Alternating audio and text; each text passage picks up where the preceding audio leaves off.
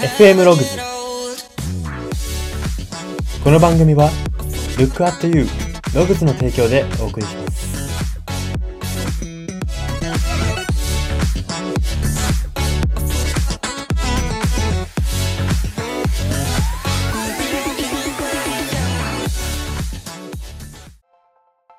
どうも。真夏はエアコンの消し時がわからなくて困る人材エージェント Y です。この番組は生きる自己啓発書と呼ばれる Y があなたの人生観、キャリア観にささやかな変化を日々与えていこうという番組です。これは取り入れたいと思うものがあったら取り入れる、そんな感覚で聞いていただければと思います。さて、今回は名言考察のコーナーです。今回特集するのが、ドイツの哲学者、ニーチェさんの名言です。その名言というのが、事実というものは存在しない。存在するのは解釈だけであるという名言です。えー結構前の回になるので、私もちょっと記憶が曖昧なんですけれども、おそらく以前にも、えー名言を紹介した人物だと思います。このニーチェさん、ドイツの哲学者の方です。はい。えー代表的な考え方、えー生み出した考え方、生み出したというか、えー先駆けになった考え方としてはですね、実存主義という考え方ですね。これは現実世界に存在するもの、身を持っているもの、生を、えー生を受けたものの優位性を思想の中心とする、考え方の中心とする実存主義という考え方、えーこれの先駆け的存在となった、えー非常に哲学の世界でも有名でありますし、私も、えー一つ哲学者の方としては、えー尊敬している方の一人であります。はい。では、そんなニーチェさんのですね、事実と解釈に関するこの名言を特集していきたいと思います。では、最初に読み取れるメッセージを読み解いていきます。ポイントメッセージが大きく3つあります。1つ目です。人が考えている時点で主観やエゴや思いが混ざってしまうということです。はい。えー、この名言、事実というものは存在しないと、もうニーチェさんは断言しているわけですね。つまりはですね、これ、ギュッとまとめて言うとですね、世の中のみんなが事実って言ってるものは、ただ自分の解釈だと。自分の解釈でしかない。他の人が見たら違うのに、自分の解釈である。自分の中で勝手に合理性があると思っているものを事実と言ってるだけであって、で、つまりは、三段論法的にいけば事実というものは存在しないんだと言っているわけですけれどもですね、それがどういうことかっていうのがこの1ポイント目、え一番要約されているんですね。人が考えている時点で主主観、エゴ、思いが混ざってしまうということです。やっぱ人間ですね、思考していると、経験によって得たデータとか考えっていうのは、どうしても何かを探求したり思考するときに紛れ込んできてしまうわけですね。これ無意識でも起きてしまうので、あの無理、無理というか、あの、完全に防衛することは不可能なんですよ。無意識に、なんか、自分が、例えばですけれども、努力が報われた経験があったら、どうしても努力が報われる方に考えますし、えー努力が報われず、運でなんとかなったと思ってる人からしたら、どうしても、運でなんとかなるって方に思考してしまったりとか、まあそういうことだったりとか、例えば努力家が好き、努力家を応援したい体質の人だったら、どうしてもなんか誰か、どっちを応援しますかって言われた時に合理的に選んでるつもりが努力家の方を選んでしまってるとか、どうしてもそういう選択とか考えたりする時っていうのは、主観とかエゴとか思い、自分の価値観っていうものが混ざってしまうわけですね。なので、だからこそこの、まあ、事実というものは存在しないのだと。解釈だけである。つまり、100人世界に人がいるならば100の解釈があるだけ。1の事実もないと。1000人いれば1000の解釈がある。1000の事、1の事実もないということが述べられているというふうに言えます。まあ、ここから言えることっていうのは、自分が、まあ、この名言そのものかもし、そのものから言えることかもしれないですけれども、えー自分が考えていることっていうのはあくまで解釈に過ぎない。こう、なんていうんですかね、事実っていうものを、えーあんまり過信しすぎない方がいいということですね。はい。では、ポイント二つ目です。事実を武器。事実というものを武器と捉えている人は、その全てが単なる解釈だと捉えられている人に何度でも打ち負かされるということです。はい。これちょっと語気を、語気をというか、まあ、ちょっと言葉を強めに選ばせていただきました。はい。まあ、これがおそらくニーチェさんの言いたい熱量というか、言いたいことであるというふうに思ったので、私はやらせてもらったんですけれども、事実っていうものを、こう、武器として振りかざしてくる人って、まあ、いつの時代もいるじゃないですか。えー、リスナーの皆さんの周りにも、一人や二人は少なくともいるのではないかなというふうに私は、えー、解釈しておりますけれども、はい。なんていうんですかね、こう、自分の考えとかを、こう、言う、言うわけでもなく、ただただ、これが事実だから、事実だから、これは事実だから、これは事実に基づいたデータだからって言って、その事実っていうもので全てを押し切ろうとしてくる人っていうのはいつの時代もいるわけですね。で、こういう方って一見こうご利用しするんで強そうに見えるんですよ。なんかなんていうんですか、論が強そうというか、意思、考え方がしっかりしてそうに見えるんですけれども、単なる解釈だって捉えられ、逆にですね、その事実なんてない。この世の全ては単なる解釈なんだと捉えてる人はですね、何にも怖くないわけです。この事実を武器と捉えてる人は、あ絶対に、あの、安倍こべじゃないですね。なんて言うんですかね。絶対に突き詰めると、理論というか考え方がちぐはぐなんですよ。これはいいけどこれはダメみたいな、なんて言うんですかね。その自分の都合のいいように事実を解釈。てか結局は全部解釈なんで、うん、事実、それを事実として考えるとですね、絶対矛盾が起きるんですよ。なので、この、この世の全ては結局解釈に過ぎないって思ってる人からしたら、いくらでも矛盾つけるんですよ。事実を武器に、こう、振りかざしてくる人っていうのは。なので、ここから言えることっていうのは、その、世の中で、いわゆる事実と言われているものには、証明しがたいものが実は多いということなんですね。証明しようとすると、あの、絶対に矛盾が起きると。そういうものが、あほとんどなんですね。ほとんどっていうか、まあ、一応ほとんどと言ってますけど、ほぼほぼ全部であるというふうに言えます。はい。なのでですね、まあ、ここから言えることではないですけれども、まあ私たちも、えー、この事実というもの、これを過信せずに、えー、振りかざしたりせずに、なるべく自分はこう思うと、自分の言葉で、えー、言葉を紡いでいくことが、えー、大事でありますし、結果的に、えー、信頼もつかめるというそういうことなのではないかなというふうに私は思います。はい。では最後3点目です。その考えが事実か否かは、本来誰しもが断言できないことであるということです。はい。まあこれは、えー、2ポイント目と重なりますね。事実を武器と捉えている人これはですね、事実を断言している人ということとイコールになるわけですけれども、本来これはできないはずだ。だから打ち負かされると。だから矛盾を何回でも疲れてしまうということを先ほど言いま、言ったんですけれども、この考えが事実か否かは本来誰しもが断言できないことである。これはですね、数字の考え方で考えると分かりやすいと思います。ではですね、リスナーの皆さん考えてみてほしいんですけれども、今私が100という数字は大きい数字ですか？と、リスナーの皆さんに聞いたとします。リスナーの皆さんは即答できますか？これ、おそらくできないと思いますし、できないことが正解です。なぜなら、基準が提示されてないからです。100って何の話だと？じゃあ、例えばですけれども、100点満点のテストで100点を取ったの100はで大きい数字ですね。じゃあ、例えば、年収100円。小さい数字ですね。このようにですね、同じ100でも全く基準、軸、見方、視点によって異なるわけです。これをいい、これをこの名言に言い換えると解釈なんです。解釈によって100って数字も異なってくるわけです。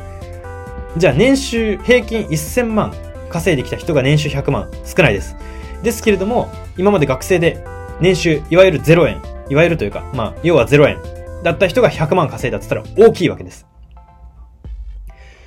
同じ万円という桁、単位、年収万円っていう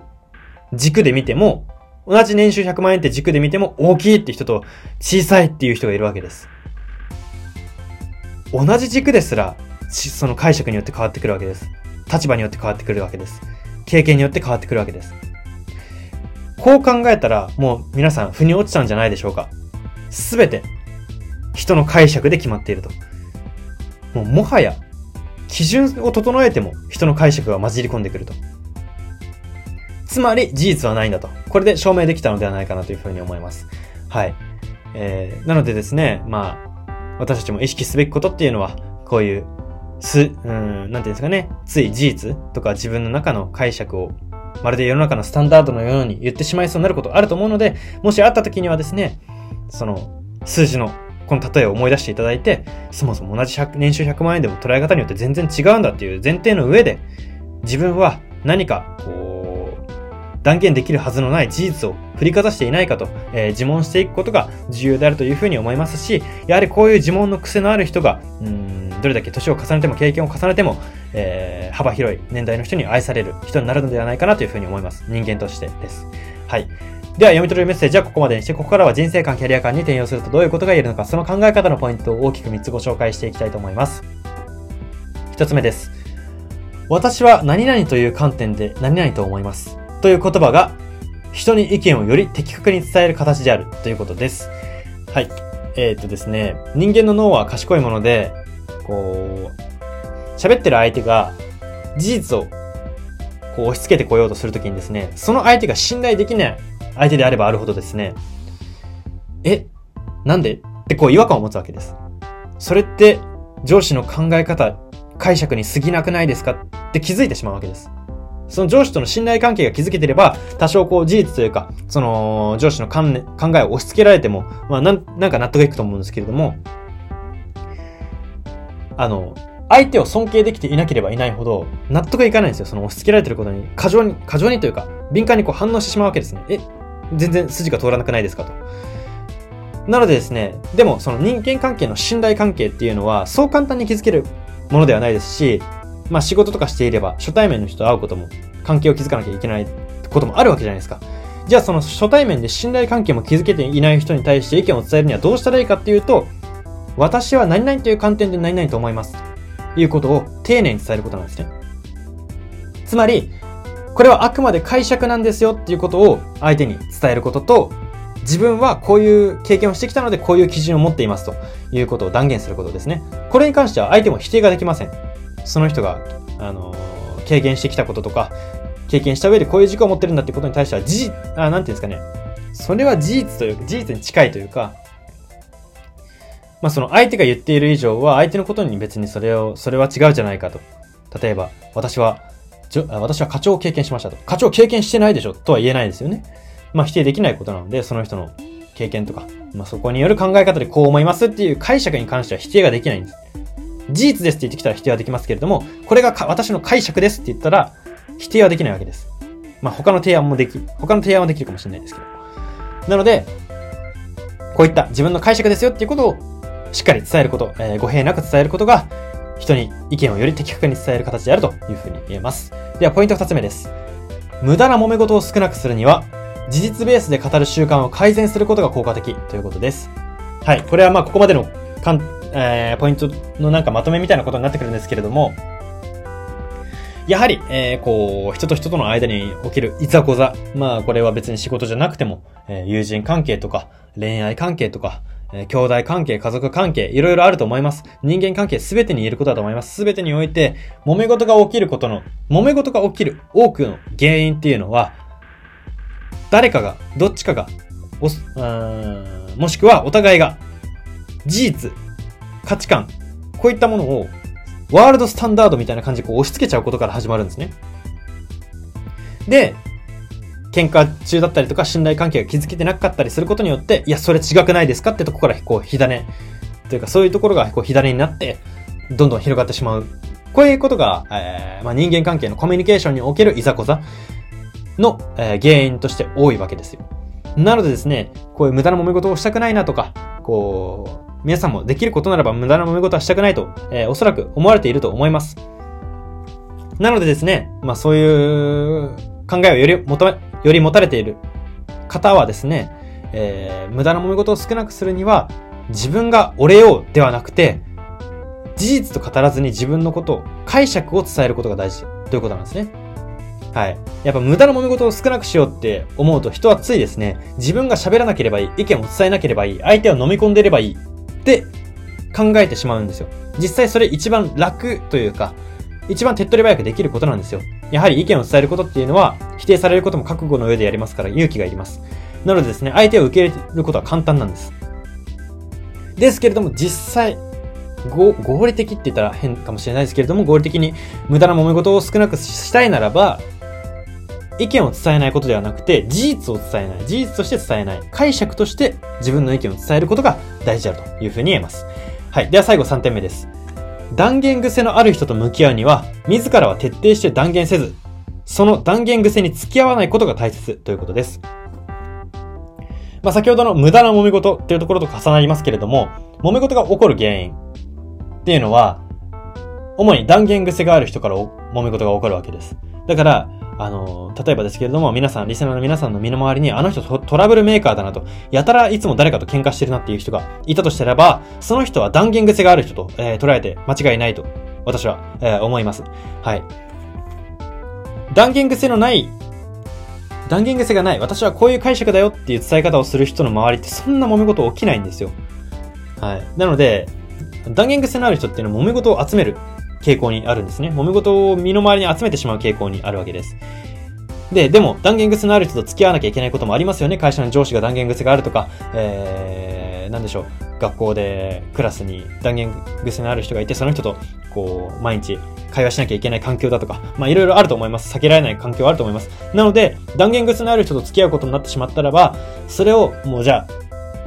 自分は諦めたらいいんだ、じゃなくて、徹底してこちらは断言しないんです。自分はこういう解釈です。自分はこういう解釈です。あ、そういう事実があるんですか？でもこういう解釈で見たら違くないですか？とか、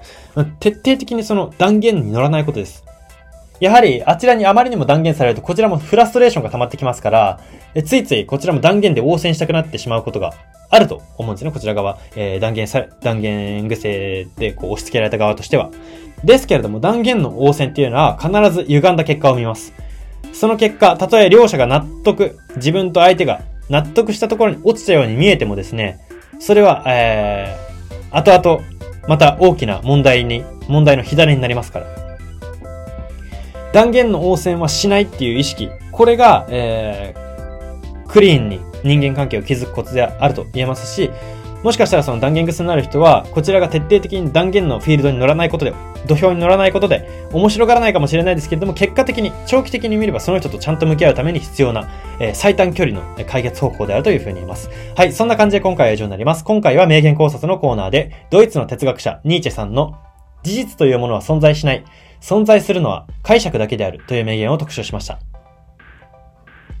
FM ログズ今回の放送は以上になります。いかがだったでしょうか？はい。えー、皆さん、今回のこの、まあ、断言とか、えー、解釈とかそういったテーマを特集していきましたが、えー、どう受け取っていただけましたでしょうか？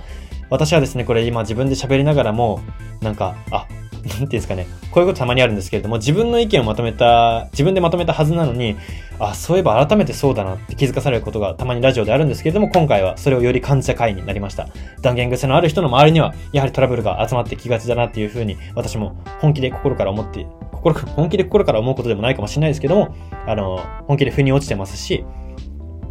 あの、リスナーの皆さんも、ぜひ、こう、断言癖のある人と対応するときには、えー、一つ大人になって、大人になってっていうのもなんかちょっと抽象的ですけれども、まあ自分は徹底的に解釈の話をしようと。取り合わないようにしようと。あ、断言癖があるならこちら取り合いませんと。徹底的にシャッターを閉めていくことを意識していただけたらなというふうに思います。はい、そんな感じで今回は以上になります。ここまでのお相手は、Y でした。